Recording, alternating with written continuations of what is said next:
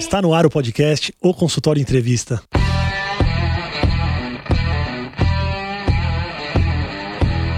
Bem-vindos, eu sou Daniel Kruglenski, médico, cirurgião do aparelho digestivo e vou entrevistar aqui especialistas em diversas áreas que vão nos ajudar a crescer na carreira, melhorar a conexão com os nossos pacientes e a se desenvolver na profissão. No programa de hoje a gente vai falar sobre a influência do esporte na carreira profissional. E para isso eu convidei a doutora Juliana Maeda. A Juliana é dermatologista formada pela Faculdade de Medicina da USP. Ela é multicampeã de natação em competições universitárias. Ela é nascida em Cuiabá, ela começou a nadar aos dois anos de idade e desde os nove anos ela participa de competições, de provas competitivas. Ela é federada pelo estado do Mato Grosso, depois ela foi federada por São Paulo e ela participou de competições em nível estadual e campeonatos brasileiros. Obrigado por aceitar o convite, Ju. Eu que agradeço, aliás, agradeço essa super introdução aí da minha vida profissional e, na verdade, esportiva agora, né? Muito obrigada. Imagina, ô Ju, em nível universitário, e eu não tenho esse dado, você chegou a perder alguma prova individual? Opa! De intermédio, por exemplo? Sim, claro! A vida não é só ganhar, enfim mas perdi sim. Na verdade, logo que eu entrei no primeiro ano, eu sim, já ganhei algumas provas. As provas eram diferentes das que uh, foram depois. Tinha a prova de 25 metros para o feminino, mas depois, uh, acho que a partir do segundo ano, uh, já tive outras rivais que nadavam, enfim, no mesmo nível, e aí assim foi até o sexto ano, pelo menos na intermédia, né, que a gente participa até o sexto ano, e entre vitórias e perdas, enfim, que fazem parte, mas sim, no geral, ainda bem, graças a Deus, eu ganhei mais do que perdi, mas faz parte perder também. Porque na intermédia você era multifunção, né? Mas a sua especialidade de natação antes, assim, de nível universitário, na parte competitiva, era o quê? O que você fazia? O meu nado, né? A minha especialidade em nado sempre foi o nado costas, e assim permaneceu, o costas e o crawl. E como você falou, né, acaba que quando a gente entra na faculdade como a gente não tem, vamos dizer assim, uma gama né, de pessoas que nadam tudo, então eu acabei também nadando o borboleta. Eu nunca nadei o peito, que sempre foi o meu pior estilo, mas nadei também o borboleta, enfim, ganhei com borboleta, foi muito legal. Mas a gente tem que nadar um pouquinho de tudo, sim. Boa. Ô Ju, eu quero chegar na parte de carreira e de escolhas e da influência no esporte disso, mas para isso eu queria saber da sua infância. Então, você começou a nadar aos dois anos. Como que foi isso, a relação da sua natação com os seus pais? Você tem essa noção emocional também da competição e da natação?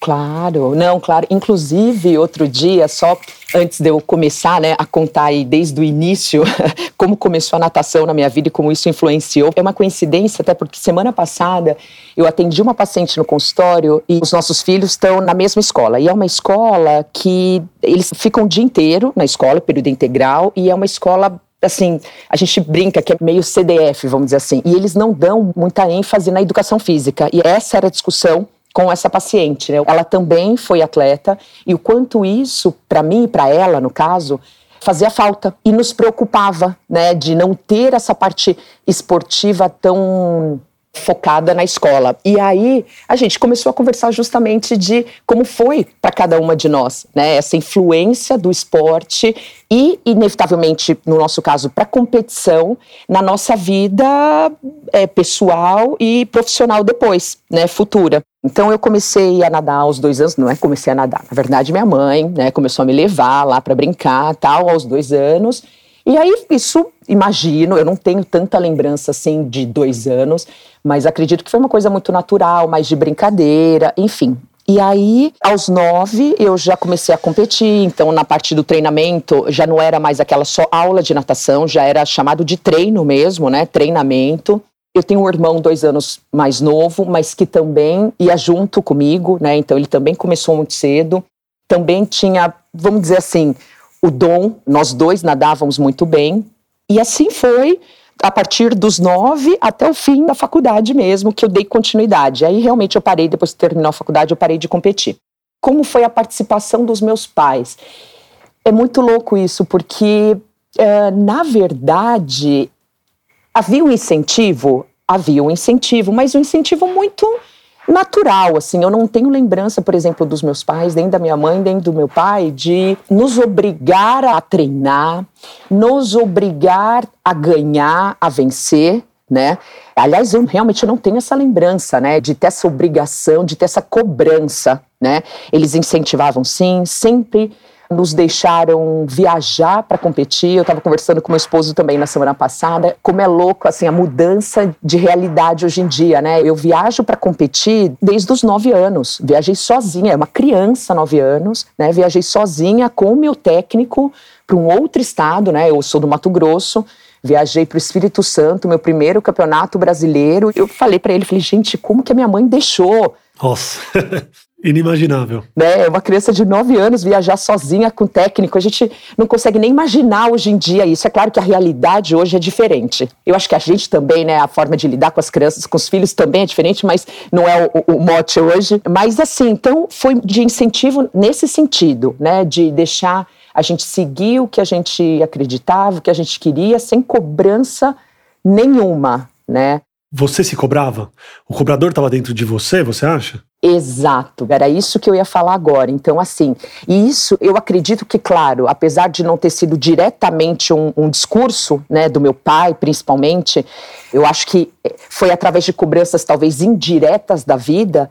É, eu acho que eu carrego muito isso deles, mas não tenha dúvida, sempre foi cobrança minha nessa parte esportiva tá? Sempre foi cobrança minha, uma responsabilidade muito grande e cobrança total realmente minha, não da parte deles. E aí eu acho que inevitavelmente isso a gente acaba carregando para o resto da vida e em outros planos, né? Que eu acho que talvez seja essa discussão hoje, essa influência do esporte depois na vida profissional e também, claro, na vida pessoal, né? Sim, até nas escolhas, porque fazer medicina, né, prestar um vestibular de medicina é algo muito concorrido.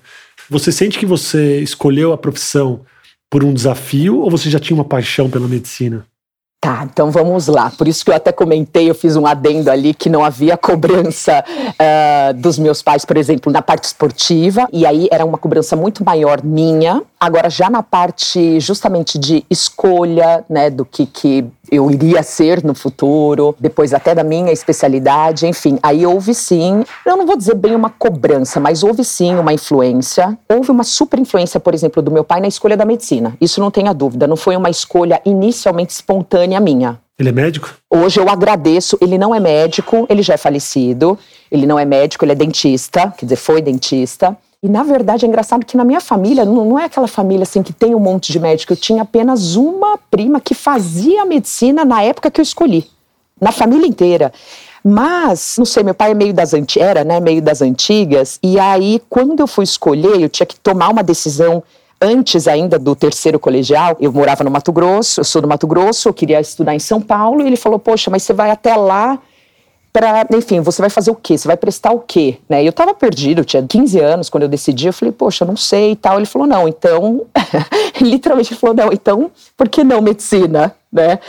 No fundo, acho que ele sentia justamente, né, pelo perfil da filha, que ela talvez tivesse essa capacidade de pelo menos competir. Eu não estou falando necessariamente passar na faculdade mais concorrida na época, né?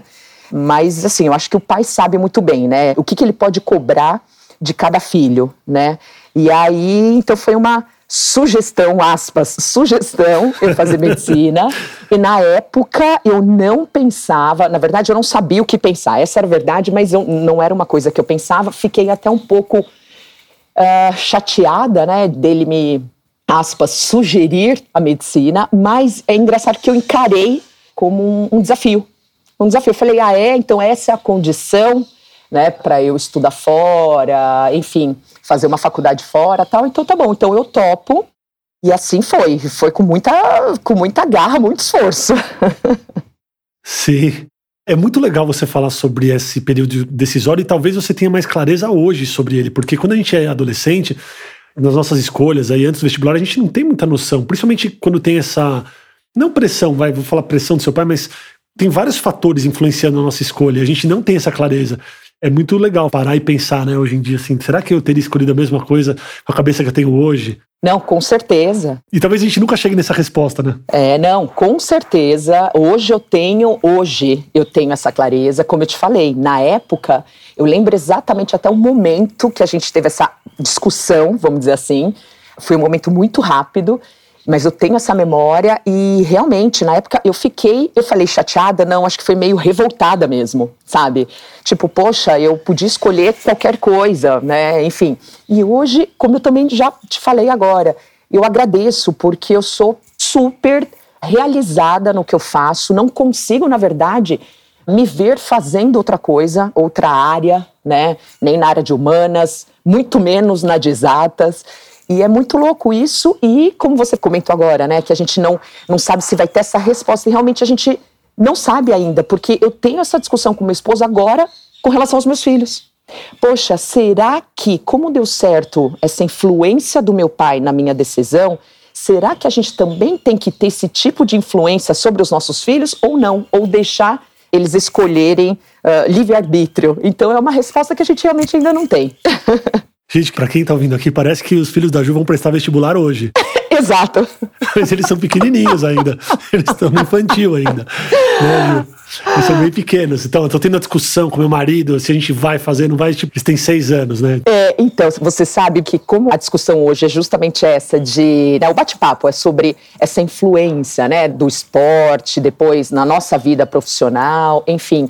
É, você vê que isso eu consigo enxergar muito bem em amigos que foram atletas, eventualmente até ainda são, mas enfim, que foram atletas, essa diferença de pensamento ou de já, justamente como você brincou agora, já de tentar prever as coisas, de tentar direcionar, por exemplo, no caso os filhos, e aí eu não falo não só na vida futura profissional deles, que realmente ainda tem muito tempo para os meus filhos, mas inclusive na parte esportiva. Eu vejo isso muito, essa tendência dos pais que foram atletas, principalmente atletas de nível, essa preocupação deles em tentar guiar, pelo menos, né, oferecer pelo menos para os filhos essa oportunidade deles descobrirem se eles têm esse dom, essa vocação, essa vontade, né? E a gente fala filho de peixinho, peixinho é. Enfim, é muito louco isso. Para você, esse ditado se encaixa perfeito, né?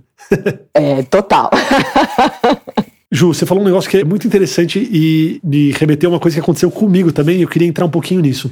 Quando eu fui colocar meus filhos nessa escola que eles estão hoje, e fui falar com a diretora, e ela começou a falar de carga horária e tal, eu tive a mesma preocupação. E eu lembro de eu perguntar para ela, mas peraí, e a educação física? Quanto que eles têm disso? E é competitivo? Quando eles chegarem no colegial, meus filhos estavam entrando na primeira série do infantil, sabe assim, eles iam desenhar coelhinho, sei lá, não tinha matéria. Mas eu já perguntava, mas tem competitivo? Eles vão depois treinar e tal? Por que, que você acha que a gente tem essa preocupação?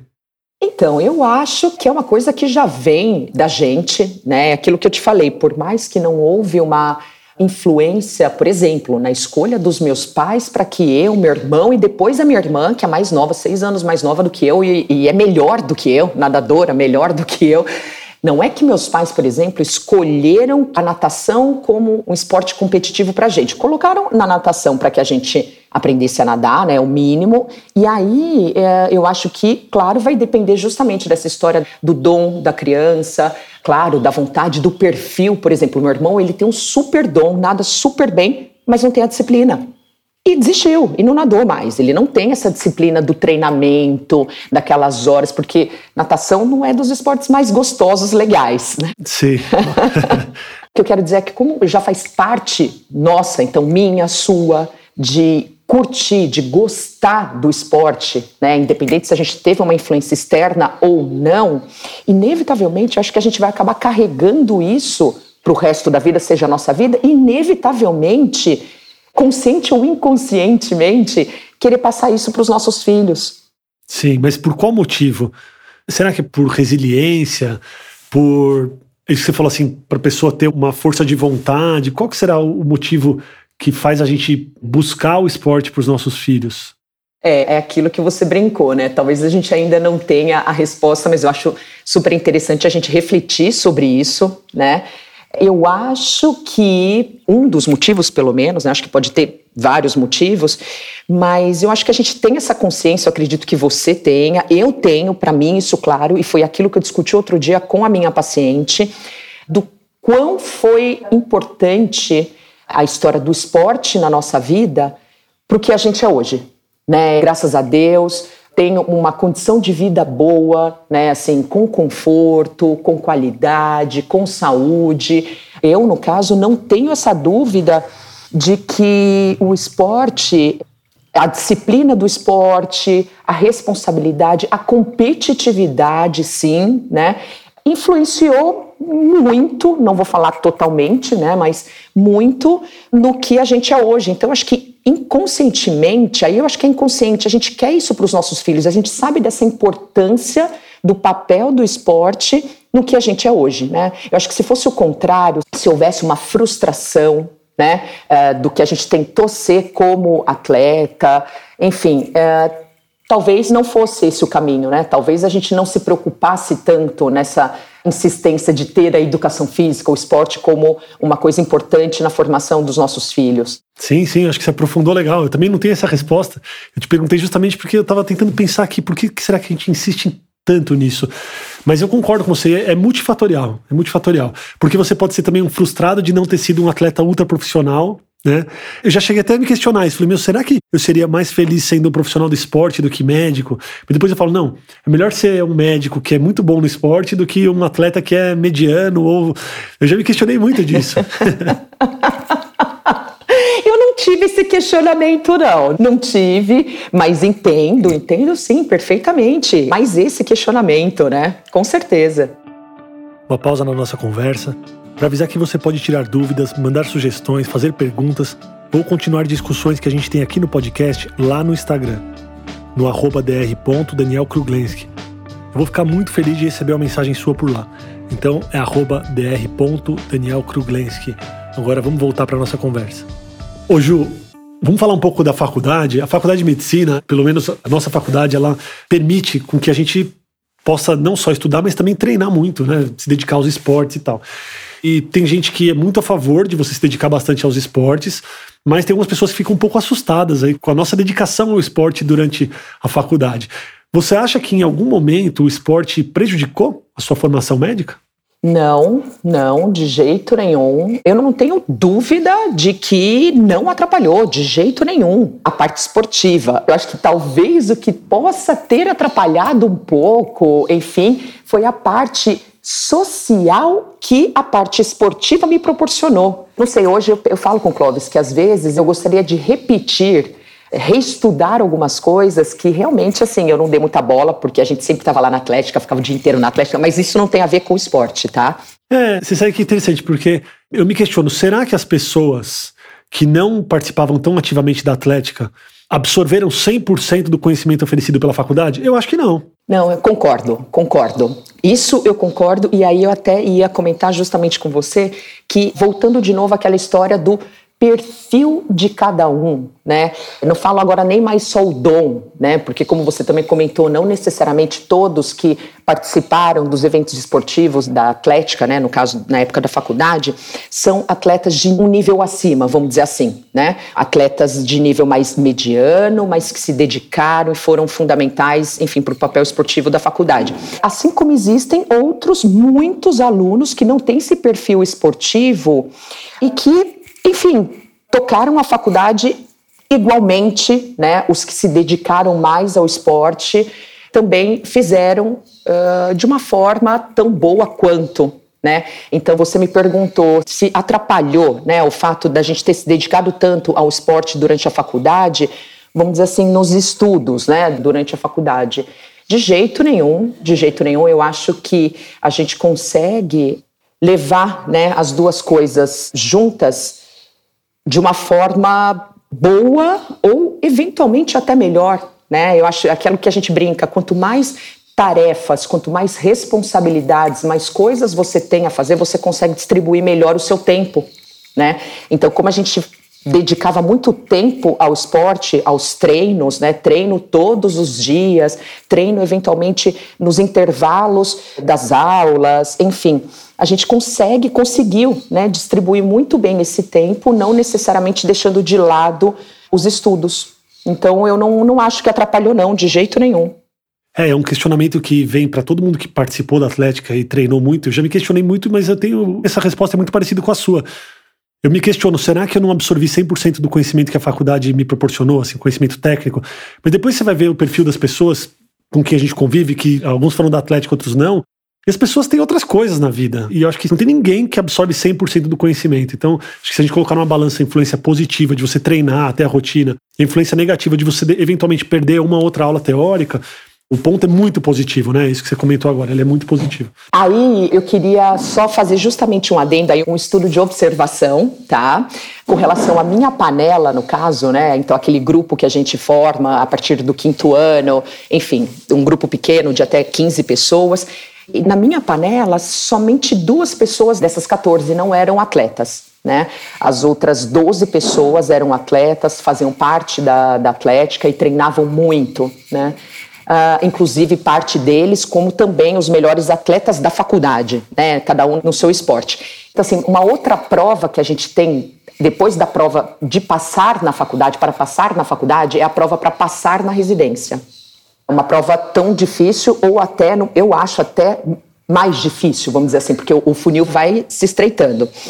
E a gente observou que as melhores colocações né, nessa prova para especialidade eram ocupadas justamente pelos alunos que fizeram parte da Atlética, que eram os atletas, que eram os que frequentaram a Atlética. Sim. Veja, esse é um grupo muito pequeno, um estudo muito pequeno, tá? Um N muito pequeno. Mas era uma aspas prova. A gente brincava que era para, na verdade, justificar justamente, eventualmente, essas faltas em algumas aulas, né? Porque a gente estava treinando, enfim. Era justamente para justificar isso que a gente estava falando. Não foi isso que fez diferença no final. Né? No final, acabou que justamente esses que frequentaram muito, que fizeram o esporte, no final acabaram sendo os primeiros na prova seguinte, que era quando terminou a faculdade. Né? Então, acho que não atrapalhou de jeito nenhum, pelo contrário, acho até que contribui, inclusive, mais ainda naquilo que a gente estava falando de competitividade. Eu ainda me questiono se esse nível de competitividade é bom, tá? Sempre pensando nos meus filhos, mas enfim, não vou discutir sobre isso, mas com certeza o atleta que já tem essa questão da competitividade muito presente na vida dele, quando chega essa época uh, de mais uma prova, e aí, no caso, uma prova para a vida profissional dele, uh, talvez sim, ele esteja mais, vamos dizer assim, mais pronto, né? melhor preparado que seja psicologicamente, porque ele está acostumado, né, no esporte a toda hora ter que estar preparado psicologicamente para a prova. No caso, para minha prova lá de natação, aí naquele caso para mais uma prova na vida dele, só que uma prova teórica. Sim, sim. Você foi falando, eu fui pensando num sentimento. Pessoal, eu tô falando aqui, mas o nível de atleta da Ju é outro nível, nem se compara com o meu. Eu sou daqueles esforçados, assim. Mas eu fico pensando, eu fico lembrando desse lado emocional da competitividade que eu também tenho, desde pequeno eu era federado em futebol desde pequeno, depois vôlei e tal. Na prova, quando fui prestar tanto ao vestibular para medicina como a residência, eu estudei muito. Eu lembro que eu fazia essa, vamos dizer assim, vou chamar de reza antes da prova. Eu falava assim, cara, se alguém passar no meu lugar, essa pessoa merece, porque eu estudei muito. Agora eu quero ver alguém melhor que eu aqui nesse negócio. E aí eu sentava e fazia, entendeu? Então, e assim, eu trazia uma competitividade para um negócio teórico ali para a prova. Não sei se é uma justificativa da derrota, mas assim, se a pessoa ganhou de mim ali, ela mereceu ganhar, porque eu não vou entregar fácil, sabe? Isso acontecia também na parte esportiva. Se era para perder um jogo ou perder uma prova, cara, quem ganhou de mim mereceu, porque eu dei o meu melhor ali. E era a mesma coisa no vestibular. Exato, eu acho que dá para a gente fazer né, esse tipo de comparação, acho que fica perfeito. O cenário é muito parecido, ou para não falar igual, né? É, infelizmente a gente tem que competir, não tem vaga para todo mundo. Né? No esporte só tem pódio primeiro lugar para um. No caso, por exemplo, da faculdade, depois da residência, tem vaga para alguns. E isso depois, depois, na vida, para um emprego, Sim. Né, por exemplo. Então, enfim, isso é inevitável. Eu acho que o importante é isso mesmo, como você falou. Bom, eu vou fazer o máximo, cara, mais do que eu já estou fazendo, seja no treino, seja no estudo, é impossível. Você tem que saber que você está fazendo o seu máximo. Isso. Se alguém passou na sua frente, é o mérito da pessoa que também fez o melhor dele, né? Exato, exato. E Ju, fazendo uma correlação aí com o esporte e a profissão, então você falou do vestibular, achei ótima essa correlação de estudo, de dedicação, de pódio, mas falando na vida, como um todo, mesmo para quem não passou na residência de primeira, ou, sei lá, teve uma frustração em relação a essa prova da vida, mas na vida de trabalho em si, eu sinto que os relacionamentos, networking, o saber lidar com pessoas, com equipe, isso faz muita diferença. E do mesmo jeito que você vê a sua panela, né, as pessoas com quem você fez internato indo muito bem numa prova, passando na residência, eu vejo as pessoas com quem eu convivi na Atlética em diversos anos muito bem na profissão, né? Cada um na sua área. Eu queria falar um pouquinho da influência de equipes, né? Embora a natação tenha um lado muito individual, mas também tem a parte coletiva do treino. Claro. A influência no lidar com pessoas, quanto isso te ajuda, né? E te ajudou para ser quem você é hoje no seu consultório e na vida. Perfeito. Bom, eu acho que com relação aos esportes coletivos, né, eu nunca fiz. Meu dom realmente acho que era só para natação, né? Se eu pegasse numa bola, meu Deus do céu. Mas com relação ao esporte coletivo, acho que isso a gente não tem dúvida, né, de que esse espírito de time, de coletividade é fundamental, né? Quer dizer, o time não consegue ir para frente se uma das partes não está contribuindo, não está funcionando, né? Diferente, por exemplo, da natação, que sim, é um esporte individual, né? Depende totalmente só de você naquele momento, a não ser no revezamento, desculpa, né? No revezamento é uma equipe também, mas considerando numa prova individual, então como a natação é um esporte assim, né, vamos dizer assim, individual, a gente talvez tenderia a imaginar justamente que não existe, né, esse espírito de time, de coletividade, do outro, mas não. Na verdade, existia, né, isso eu não falo não só na equipe da natação, da atlética, da, da medicina, né, isso em todas as outras equipes de clube, né, a gente vê muito nos clubes, clubes pequenos ou grandes, enfim. Então existe o time, sim, de natação, né, e justamente pelo fato de ser um esporte individual, então é maçante, é maçante, a cobrança é muito grande. Eu acho que é fundamental essa história da força, pelo menos, né, que seja força uh, psicológica do restante da equipe. E além da natação, o fato só da gente frequentar o ambiente, aí no caso atlético agora, né? Frequentar esse ambiente com todos os outros atletas de todas as outras especialidades, realmente facilita muito esse espírito de coletividade, de time. Agora, um exemplo legal. O que, que adiantava só eu me dedicar à natação, a natação ganhar dos outros times, das outras faculdades, mas na contagem geral, os outros esportes da minha faculdade não ganharem, não vencerem, no final das contas, a competição inteira, que era da intermédio, a função principal era ganhar a competição, a intermédia, a gente não ganhar. Então, por mais que né, a gente queira ganhar na natação, o importante, no final das contas, era ganhar a competição inteira, as outras equipes também ganharem. Então, é isso, né? Esse espírito de coletividade, de time, no final funcionava também, mesmo a gente sendo de um esporte individual. E a gente leva isso com certeza, né, para a vida profissional. No meu caso, eu tenho hoje um consultório meu particular, eu tenho funcionários, um corpo de funcionários pequeno, mas enfim, tenho e já senti muito isso e já tive sim muitas decepções, frustrações de não ter funcionado, por que, que aquele funcionário não quis, por exemplo, continuar com a gente, é porque, de alguma forma, em algum momento, a minha equipe não estava legal. E aí isso faz a gente rever. Aliás, atualmente eu estou revendo essa forma de trabalhar em conjunto para que isso funcione, para que no final a gente vença, né? O time vença. Perfeito, Ju, perfeito. Quando você falou do individual e coletivo e da natação ser um esporte bem individual, me veio uma pergunta para você. Você acha que a frustração ela te derruba ou ela te move? Você fica mexida quando você se frustra no sentido de agora eu preciso melhorar isso aí, eu vou dar meu máximo melhorar, ou você se derruba e muda de assunto? eu acho que isso é muito característica, independente até de ter sido ou ainda ser um atleta. Então, sendo ou não sendo um atleta, né? essa questão de saber lidar com a frustração, eu acho que também é muito do individual de cada um. Mas exatamente mais uma vez eu discutindo com meu marido sobre os nossos filhos, a história de não saber lidar com a frustração. Então eu vejo hoje, por exemplo, meu filho, claro, coisas de criança, né? Então uma brincadeira que não deu certo, um futebol que ele jogou com o pai e que ele, aspas, perdeu do pai. E aí veio essa discussão com o meu marido sobre a importância do esporte que foi para mim e para ele, ele também foi nadador, de saber sim lidar com essa perda. Como você falou, né, deu um exemplo, poxa, eu estou estudando ao máximo. Se tiver alguém que vai pegar a minha vaga ou que vai ficar numa posição né, acima da minha, é porque ele merece, ele estudou tanto quanto, ou eventualmente sim, ele também é melhor, seja na inteligência, no QI, ou seja no dom dele de nadar ou no futebol, etc. Né? Então, eu acho que com relação à frustração e à resiliência, isso sim eu não tenho dúvida. O esporte contribui assim muito muito, porque a gente perde, né? No início da entrevista do bate-papo, você me perguntou, Ju, você, pelo menos durante a faculdade, enfim, sempre ganhou? Não, não ganhei. Perdi. Perdi algumas vezes. Ganhei mais do que perdi.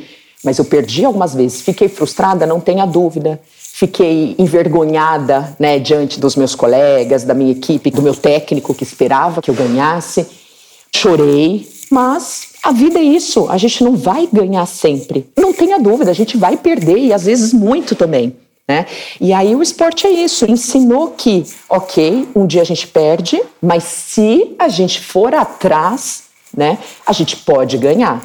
Você já chegou a fazer algo que você não queria pela pressão social, pela necessidade social? Então, igual você falou, existe uma expectativa sobre você tem uma expectativa de que você vai ganhar uma prova se você não queria nada daquilo. Aí você faz, não, deixa eu fazer pelos outros aqui. E como foi o seu sentimento em relação a isso?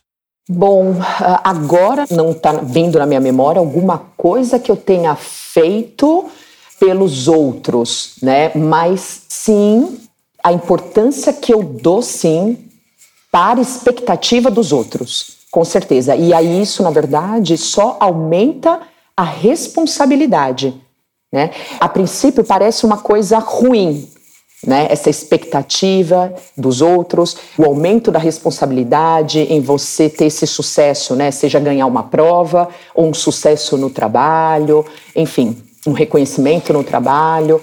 Mas, na verdade, não. Quer dizer, essa, vamos dizer assim, aspas, pressão, e não necessariamente uma pressão, justamente, né, ela não é negativa, pelo contrário, é positiva, para que você seja melhor em alguma forma, é que eu acho que faz justamente a gente ir atrás, lutar para, né, seja estudar mais, seja trabalhar mais, uh, se reinventar mais, treinar mais. Né? Mas eu acho que fazer, eu não estou lembrando agora se eu cheguei a fazer alguma coisa que eu não gostaria, mas eu entendi essa questão da expectativa dos outros, né, com relação à sua capacidade. Se a pessoa cria essa expectativa é porque ela conhece a sua capacidade. Sim, sim. Perfeito, Ju. Eu adorei nosso bate-papo, achei que foi muito bom. Quem quiser entrar em contato com você para falar sobre natação, para fazer um tratamento de pele, um laser. Opa! Alguma estética. onde as pessoas te encontram? A minha clínica chama Duo, de dois, né? Porque sou eu e minha sócia, Duo Dermatologia. Tem site e tem Instagram. E tem o meu Instagram também, independente da dermatologia, doutora Juliana Maeda, dermatologista. Perfeito, Ju. Muito obrigado, viu, por aceitar o convite. Foi ótimo. Eu que agradeço. Foi uma delícia mesmo. Muito obrigado por ouvir o podcast. Se você gostou desse episódio, compartilha com os amigos. E não esquece de clicar no botão seguir na sua plataforma favorita para você receber todas as novidades do podcast ou consultório. Até a semana que vem.